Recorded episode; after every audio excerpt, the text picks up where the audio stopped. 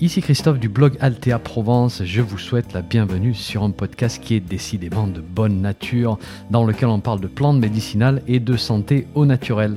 N'oubliez pas de vous abonner à ma lettre d'information en suivant le lien dans le descriptif du podcast, c'est gratuit. Chaque semaine, je vous envoie des informations utiles et pratiques sur les plantes et la santé. Et puis au passage, vous allez recevoir un petit PDF cadeau sur la confection de produits maison à base de plantes. Allez, si vous êtes prêts, on démarre. 3, 2, 1, c'est parti. Bonjour, il y a une question qu'on m'a envoyée de très nombreuses fois au fil des années, c'est la suivante. Salut Christophe, je démarre un jardin de plantes médicinales. On m'a prêté un petit carré de terre et j'aimerais ton avis sur quelle plante sélectionner pour ma première saison. Alors c'est une question que je me suis bien sûr moi-même posée lorsque j'ai démarré mon jardin et je vais vous donner une méthode pour pouvoir organiser votre réflexion. Mais avant qu'on se plonge dans le jardinage, n'oubliez pas de vous abonner à ma lettre d'information. C'est ce qui me permet de rester en contact avec vous chaque semaine, vous envoyer des informations utiles sur les plantes. La lettre est 100% gratuite. Vous cliquez sur le lien qui se trouve dans la description de ce podcast, vous rentrez votre email et au passage vous recevrez un petit cadeau de ma part sous la forme d'un livret de recettes à base de plantes. Alors, avant de vous expliquer ma stratégie de sélection de plantes médicinales pour le jardin, j'aimerais revenir un petit peu sur mon expérience en tant que jardinier parce que il y a cette perception qui règne sur les réseaux sociaux. vous savez, on partage de belles photos, on fait parfois une petite vidéo lorsqu'on est au jardin et on voit de magnifiques plantes en fleurs juste derrière. Et vous avez peut-être cette impression que vous avez en face de vous un jardinier expert, hein, quelqu'un qui n'a jamais fait d'erreur. Et si c'est le cas, j'aimerais que vous effaciez cette image de votre tête parce que cette personne, c'est pas moi du tout. Euh, si vous n'avez aucune expérience aujourd'hui, en particulier en ce qui concerne la culture des plantes médicinales, ne vous inquiétez pas, c'était exactement mon cas hum, avant les années 2010. Euh, j'avais une expérience très limitée du jardinage. Voilà, du style, j'allais acheter quelques godets de thym ou de basilic et puis je préparais rapide un trou au jardin, je mettais un petit peu de terreau et puis terminé. Voilà, donc c'était vraiment très simpliste. Et puis j'ai aussi vécu un appartement à certaines périodes de ma vie. Et puis là, pareil, j'avais quelques pots accrochés au balcon, de l'origan, de l'estragon, pas mal de culinaire. Et puis lorsque ça périssait parce que j'avais fait un petit peu n'importe quoi, eh ben, j'allais racheter des godets tout simplement. Et puis ensuite, en 2010, j'ai pu utiliser un morceau de terre de mes parents. Et euh, c'était une terre vraiment très pauvre, et puis, je n'avais jamais créé de jardin en démarrant de zéro, dans le sens où voilà, faut créer des bandes, il faut créer des zones de plantation, il faut créer des carrés, en endroit où en gros il n'y a que du chien dent. Et là, j'ai fait deux erreurs. La première, euh, c'est que je n'ai pas voulu étudier les bonnes pratiques de jardinage. Parce que je sortais d'une période assez mouvementée où j'avais passé plusieurs années à faire travailler ma tête et pas mes mains. Et donc là, j'avais pas envie de repartir dans une approche intellectuelle du projet, voilà, repartir dans des livres, aller consulter des sites. C'était mon retour à la terre. Voilà, je voulais le faire à ma manière. Deuxième erreur, ça a été de ne pas aller discuter avec d'autres jardiniers dans mon coin. Voilà, histoire de démarrer avec de bonnes bases. Parler à des gens qui ont de l'expérience. Euh, j'avais des jardins partagés, pas loin de chez moi, et c'est vrai que j'aurais pu trouver des personnes avec qui je partage les mêmes objectifs, hein. désherbage à la main, compost fait maison, respect de la terre, etc. etc. Donc voilà, il y a eu deux, trois années euh, qui ont suivi où j'ai fait en fait pas mal de bourdes. J'ai dû refaire pas mal de choses, j'ai dû recréer des zones de plantation en ajustant mes méthodes de travail. Et puis j'ai décidé d'étudier les principes de permaculture. Et peu à peu, j'ai ajusté le tir. Alors je regrette absolument rien aujourd'hui parce que j'avais besoin de cette période de ma vie et puis de, de me réinventer par moi-même. Mais si vous voulez économiser quelques années et démarrer sur de bonnes bases, je vous conseille d'étudier un minimum les bonnes pratiques de jardinage, en particulier les principes de permaculture si ça vous intéresse. L'un de mes plus beaux projets, ça aura été de comprendre le processus de germination et au fil des années, je suis arrivé à faire germer des graines que personne n'arrivait à faire germer. Alors là encore, j'ai démarré d'une manière très désorganisée. Et pendant l'hiver 2010, je me souviens, j'avais créé en extérieur ce qui pourrait ressembler à une série de, de mini-serres avec des carrés faits avec des briques et des vitres par-dessus. Alors c'est des vieilles vitres que j'avais trouvées du, du propriétaire précédent qui était agriculteur. Et puis j'avais démarré mes semis en février, beaucoup trop tôt. Et par la suite, il a fait très chaud assez rapidement. Et du coup, les carrés étaient trop au soleil, donc ça a un petit peu cramé. J'avais semé plus de 70 types de graines différentes, de la folie, et quasiment rien n'a germé cette année-là. Et puis, là encore, au fil des années, je suis revenu aux fondamentaux, j'ai étudié la germination, j'ai lu pas mal de choses, et puis je suis arrivé à faire germer quasiment tout ce que je voulais. Et c'est vraiment pratique de savoir faire germer lorsqu'on veut faire pousser une plante qui n'est pas nécessairement disponible en jardinerie. Parce qu'on arrive à trouver des graines de pas mal de choses. Et si vous me suivez depuis maintenant pas mal de temps, vous savez aussi que j'ai vendu mes propres graines de 2015 à 2019 euh, au travers d'un site qui s'appelait Le Jardin des Médicinales. Et donc j'avais une petite boutique qui a fait en fait travailler notre petite famille, ma mère, ma femme, euh, mon père aussi qui donnait un coup de main de temps en temps au jardin. Et puis on a arrêté la vente en 2019 parce que personnellement il a fallu que je décide ce qui comptait le plus pour moi, j'arrivais plus à tout faire. Et c'est vraiment la partie éducation qui, voilà, qui me fait vibrer aujourd'hui. Donc c'est ce que j'ai continué. Je travaille bien sûr toujours au jardin, mais d'une manière un petit peu plus, euh, un petit peu moins intense, on va dire. Donc vous voyez, ce parcours, il est très loin d'être linéaire et prévisible. Il a été très itératif. Et mes plus belles réalisations bah, se sont parfois faites au travers de mes plus belles erreurs aussi. C'est un petit, peu l'histoire de la vie. Hein. On fait des erreurs, on apprend. Et mon jardin est loin d'être très esthétique aussi. Hein. j'ai dû construire certaines structures pour résister au passage des sangliers hein, qui m'ont tout ravagé certaines années. C'est peut-être pas très joli, mais ça résiste. Et puis très souvent dans mon jardin, c'est le foutoir, je l'avoue. Euh, mon père qui jardine lui aussi. Euh, lui, il se concentre plus sur la partie potagère et sa partie du jardin, c'est bien rangé, c'est aligné au cordeau, chaque outil à sa place, séparation entre chaque plante de X centimètres. Voilà, moi c'est un petit peu l'inverse, mais c'est comme ça que je me sens bien et c'est comme ça que j'ai l'intention de continuer le jardinage. Donc voilà, je vais arrêter de parler de moi, mais je voulais juste vous relaxer parce que si vous pensez que vous avez en face de vous un jardinier qui a créé l'équivalent des jardins de Versailles version plante médicinale, c'est pas moi du tout. Et j'aimerais aussi que vous compreniez qu'il vous faudra plusieurs années pour arriver à mettre en place un jardin où tout le monde a sa place. Voilà, il faudra déplacer, il faudra réorganiser, il faudra défaire ici pour refaire là. C'est normal. Ceci étant dit, retour à la question. On va parler de la sélection de vos premières plantes médicinales. Avant de parler sélection, bien sûr, il va falloir que vous compreniez les conditions climatiques dans votre région, c'est très important. Il faudra aussi évaluer l'état de votre terre. Euh, ça va beaucoup vous aider à faire vos choix.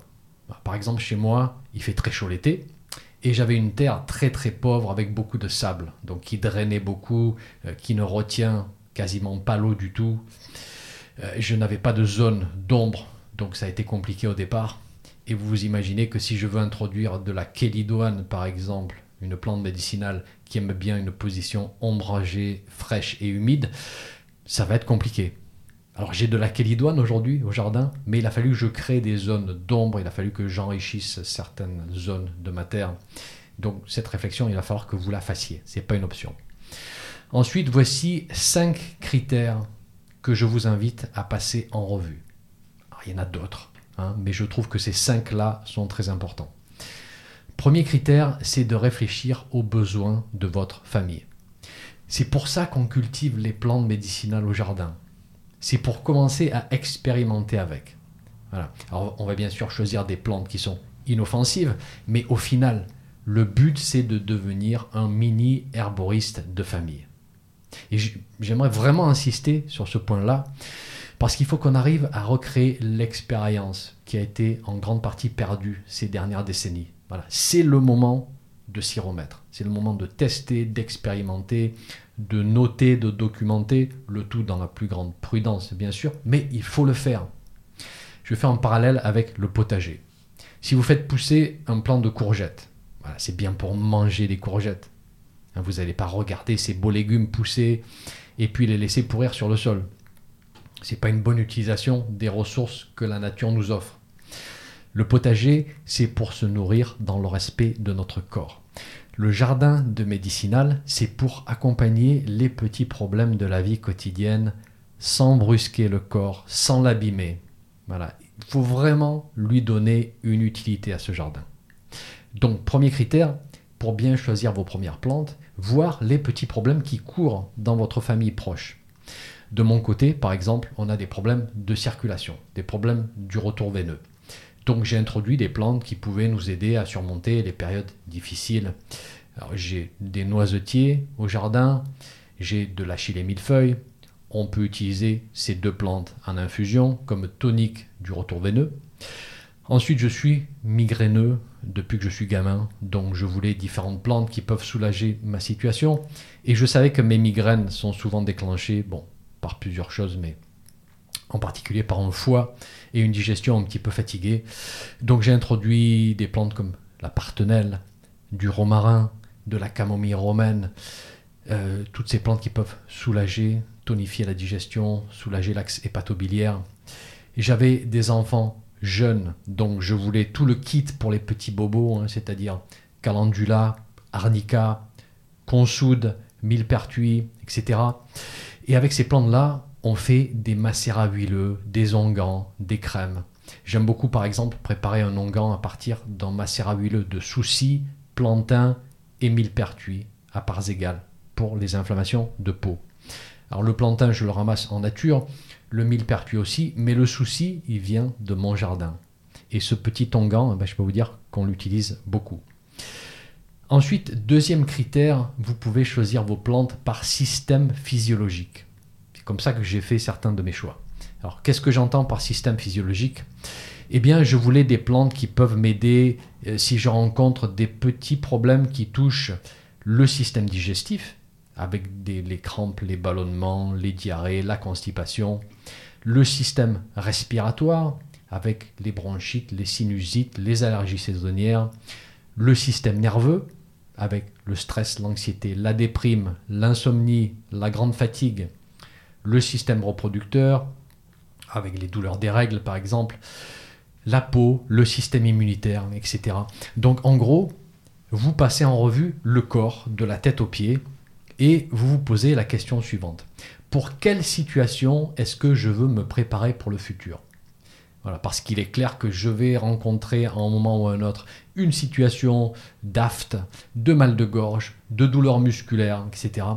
Et dans cette liste, quelles sont mes priorités? En ce qui me concerne, j'avais vraiment mis l'accent sur tout ce qui est système respiratoire et ORL.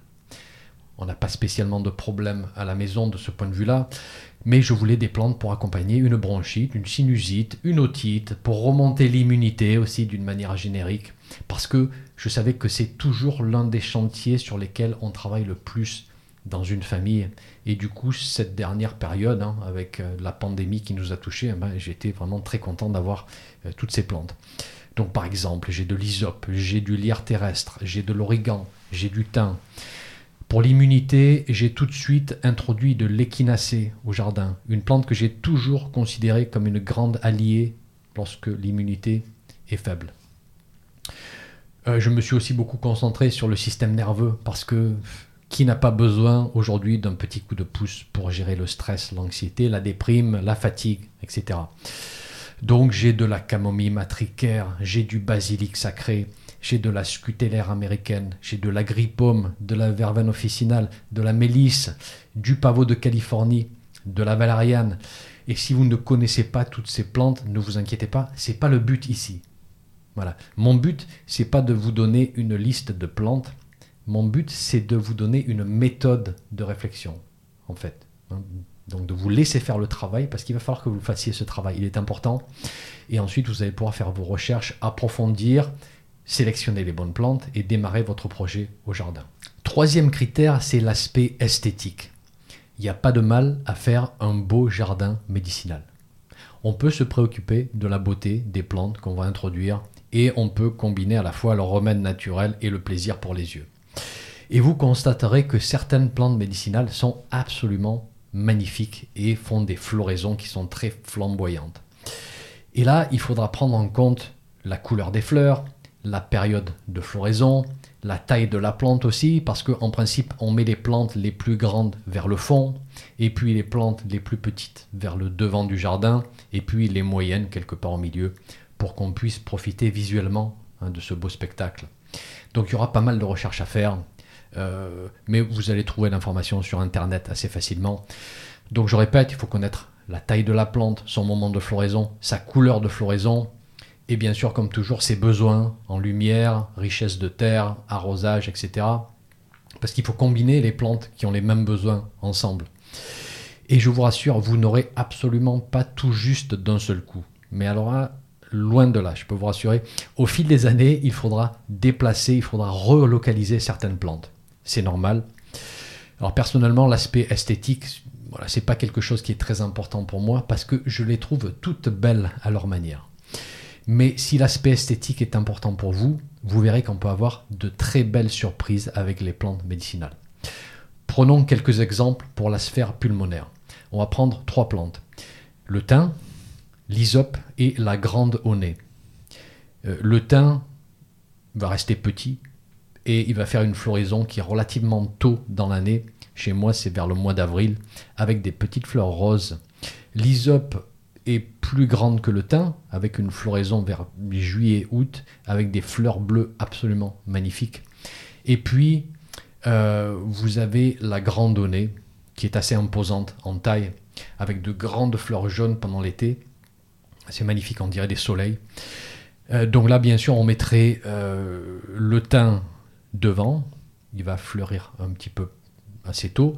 On mettrait l'hysope au milieu qui va fleurir en décalé et puis euh, la grandonnée en fond avec ses magnifiques fleurs jaunes et ça va faire une combinaison de, couleurs. Voilà, il va falloir arriver à composer avec ces, ces caractéristiques-là. Un aspect très important aussi, c'est est-ce que la plante est annuelle, bisannuelle ou vivace? Si la plante est vivace, elle va ressortir chaque année. Et le travail au printemps, eh ben, il est relativement minime. On va la pailler à l'automne peut-être, on va lui donner du compost au printemps, et c'est à peu près tout en fait. Alors au passage, sachez que les vivaces doivent aussi se remplacer au bout de quelques années, parce qu'elles n'ont pas une vie infinie non plus. Et puis parfois, il faut faire une division de mottes pour relancer la croissance. Mais bon, on va dire que par rapport aux annuels ou aux bisannuels, c'est un travail qui est relativement minime chaque année. Les annuels doivent être ressemés chaque printemps bien sûr, et sachez que de nombreuses annuelles se ressèment très facilement toutes seules. Voilà, le souci par exemple, Calendula officinalis, se ressème sans problème si on laisse la plante monter en graines.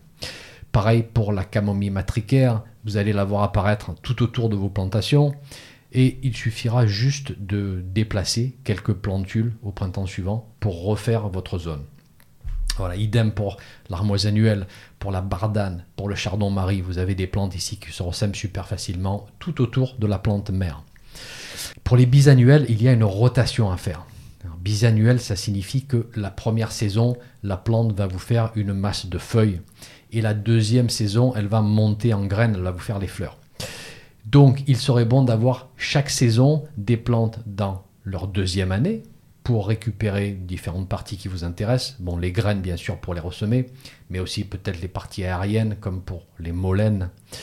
Et puis d'avoir des plantes dans leur première année pour qu'elles puissent assurer la relève pour l'année suivante. Donc voilà, le mix annuel, bisannuel, vivace, c'est un point important pour votre réflexion parce que ça va déterminer la quantité de travail que vous allez devoir passer au jardin à chaque printemps d'un point de vue de semis ou réintroduction à partir de godets. Un autre aspect à garder en tête, c'est la facilité de culture et d'entretien d'une plante. Il y a des plantes qui sont vraiment super faciles à cultiver. Elles ne sont pas difficiles d'un point de vue de la qualité de la terre, euh, elles ne demandent pas beaucoup d'eau, elles ne sont pas très difficiles d'un point de vue exposition au soleil, elles n'attrapent pas beaucoup de maladies. Ces plantes-là, ce sont celles avec lesquelles on devrait commencer notre premier jardin de médicinal. Voilà. C'est pas un conseil que j'ai suivi parce que, en toute franchise, j'ai voulu trop en faire et trop vite. Mais avec du recul, si c'était à refaire, je démarrerais par ces plantes-là. Et ce sont en général des plantes que vous allez trouver en jardinerie ou chez un pépiniériste. Les plus complexes à cultiver, il faudra souvent les faire pousser à partir de graines parce que les pépiniéristes classiques ne s'y intéressent pas trop, parce qu'elles sont un petit peu plus compliquées à, cultiver, bien sûr. Enfin, du moins, basées sur mes observations.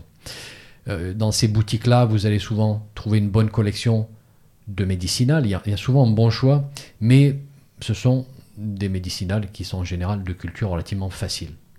Il y a des exceptions, bien sûr. Il y a des horticulteurs ou horticultrices qui vont se spécialiser dans différents types de sauges, peut-être.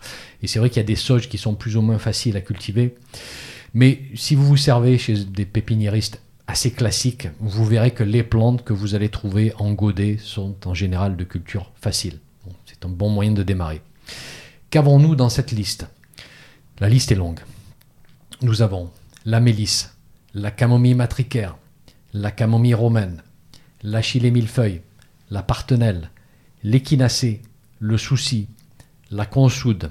Vous avez les différentes menthes. Vous avez la verveine citronnelle, le pavot de Californie, la valériane, l'absinthe, la guimauve, toutes les aromatiques aussi, de type thym, romarin, origan, sarriette. Donc vous voyez, déjà, ça vous fait un très beau kit de démarrage avec des plantes qui ne sont pas très compliquées à entretenir. Renseignez-vous bien sûr au sujet de l'exposition, parce que certaines demandent un plein soleil, comme le pavot de Californie, d'autres plutôt des expositions semi-ombragées, comme la valériane. Euh, certaines vont demander un arrosage régulier, comme la guimauve, et d'autres pas d'arrosage, quasiment pas d'arrosage du tout, comme le thym et le romarin. Euh, certaines vont demander une terre plutôt riche, comme la consoude, et puis d'autres une terre plutôt pauvre, comme les aromatiques du sud, hein, thym, romarin, etc. Facile d'entretien, ça veut dire que la plante va vous pardonner si vous ne la placez pas exactement dans son environnement idéal. Mais ça ne vous dispense pas tout de même de faire des recherches sur l'environnement dont elle a besoin. Une question qu'on m'a souvent posée, quel livre de jardinage est-ce que je recommande Alors j'ai acheté pas mal de livres au fil des années sur le jardinage des plantes médicinales et en toute franchise, je n'en ai trouvé aucun de vraiment utile. Le problème, c'est que ces livres sont souvent écrits pour accommoder des régions qui n'ont pas forcément d'extrême en température. Et chez moi, dans le sud-est de la France, pendant les mois d'été, il peut faire vraiment très chaud. Et lorsque je voyais dans ces livres plein soleil, et eh ben en général, la plante finissait par complètement être calcinée chez moi. Donc plein soleil dans un livre de jardinage, ça peut vouloir dire mi-ombre, mi-soleil chez moi, ou vraiment plein soleil. Donc de toute manière, il a fallu que j'expérimente par moi-même. Et il y a quelques années, je vais vous dire, j'ai donné tous mes livres de jardinage des médicinales. Et attention, loin de moi l'idée de vous dire que ces livres sont mal écrits ou, ou qu'ils donnent la mauvaise information ou qu'ils ne sont pas écrits par des gens d'expérience. Je dis juste que je n'ai pas trouvé le livre écrit pour moi, pour ma région. Vous allez peut-être avoir la même difficulté, je ne sais pas. Le jardinage, ça doit être quelque chose de très localisé. Chaque région a sa spécificité. Et euh, voilà, pour ma situation particulière, je n'ai pas vraiment de livre à vous recommander, désolé. Euh, mais peut-être que si vous vivez dans une autre région, vous allez trouver votre bonheur dans certains livres. Alors ceci étant dit, vous avez aussi de très bons livres de jardinage, mais génériques, hein, qui ne se concentrent pas forcément sur les médicinales. Et à la limite, c'est mieux de revenir aux fondamentaux. Comment construire un bon jardin Apprendre, comme je vous disais, les méthodes de permaculture, par exemple. Là, vous avez trouvé beaucoup de livres. J'ai pas de recommandations non plus, mais vous allez voir qu'il y a un choix un petit peu plus large. Bon, et bien avec tout ça, j'espère que vous allez pouvoir sélectionner une belle liste de plantes et une fois que votre liste sera terminée, vous savez quoi? Elle sera beaucoup trop longue, je vous le garantis. À ce moment-là, il va falloir éliminer celles qui sont un petit peu trop compliquées à cultiver ou peut-être à se procurer, ou celles qui ne vous plaisent pas forcément d'un point de vue ornemental, si c'est un critère qui est important pour vous. Et peut-être que certaines ne seront pas locales dans votre région parce que certains jardiniers ne voudront planter que du local, c'est bien aussi. Donc tout ceci va vous demander pas mal de recherches, mais j'espère que vous prendrez énormément de plaisir à les faire, ces recherches. Je sais que c'est mon cas. L'anticipation et la planification est souvent tout aussi excitante que la mise en pratique. Et puis surtout, n'oubliez pas, c'est en faisant qu'on apprend le jardinage. Donc il faut se lancer, Hein, c'est un processus itératif. Donnez-vous plusieurs années, pas de stress. Et comme je dis toujours, finissez la journée avec le dos un petit peu fatigué, de la terre sous les ongles, mais un grand sourire aux lèvres, prêt pour une bonne nuit de sommeil. Et puis surtout, je vous dis à très bientôt pour un prochain épisode. Un petit message avant de vous laisser. Si vous avez aimé ce podcast, merci de laisser une évaluation sur votre plateforme de podcast favorite. Ça permettra à d'autres personnes de découvrir mon podcast et d'en profiter. Un grand merci.